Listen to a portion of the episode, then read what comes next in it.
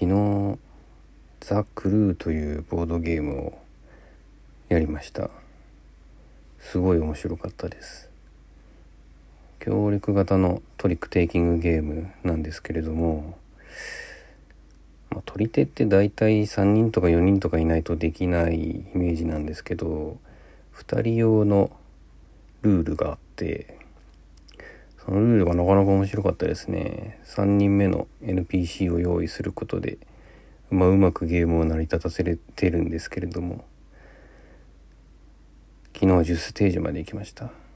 50ステージはなかなか大変ですけどいつかやりたいですね。